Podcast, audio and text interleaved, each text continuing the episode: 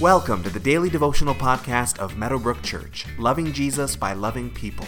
For more information about who we are, find us online at www.meadowbrook.ca.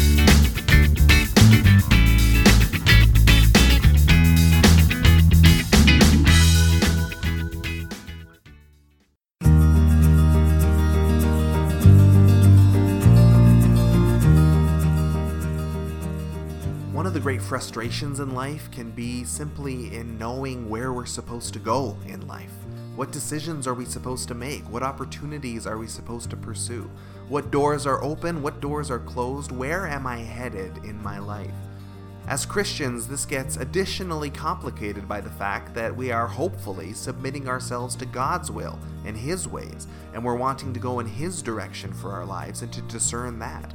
We are trying to trust in His goodness and discover His will for our lives, making good decisions in line with what we believe He wants us to be doing.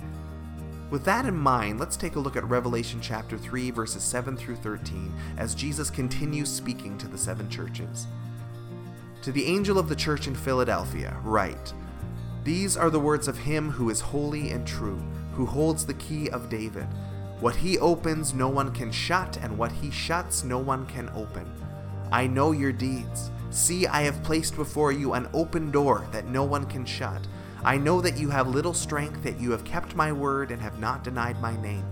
I will make those who are of the synagogue of Satan, who claim to be Jews, though they are not, but are liars, I will make them come down and fall at your feet and acknowledge that I have loved you.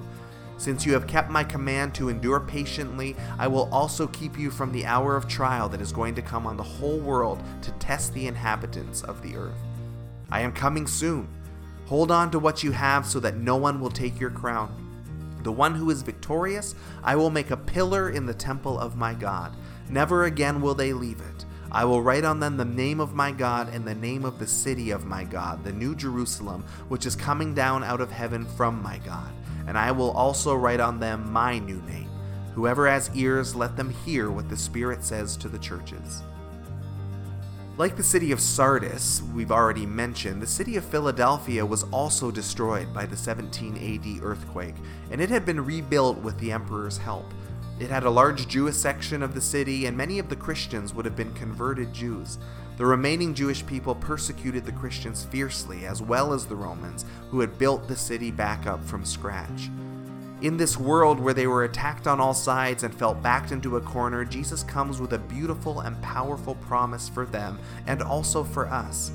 The door that he opens, no one can shut, and what he shuts, no one can open. There are many opportunities in life, but not all come from God.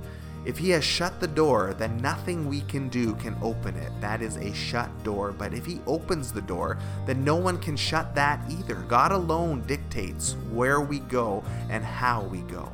The best part is, Jesus says, I have placed before you an open door that no one can shut. When we feel lost, when we feel backed into a corner, when we feel that we are without options, we are wrong. There is an open door before us.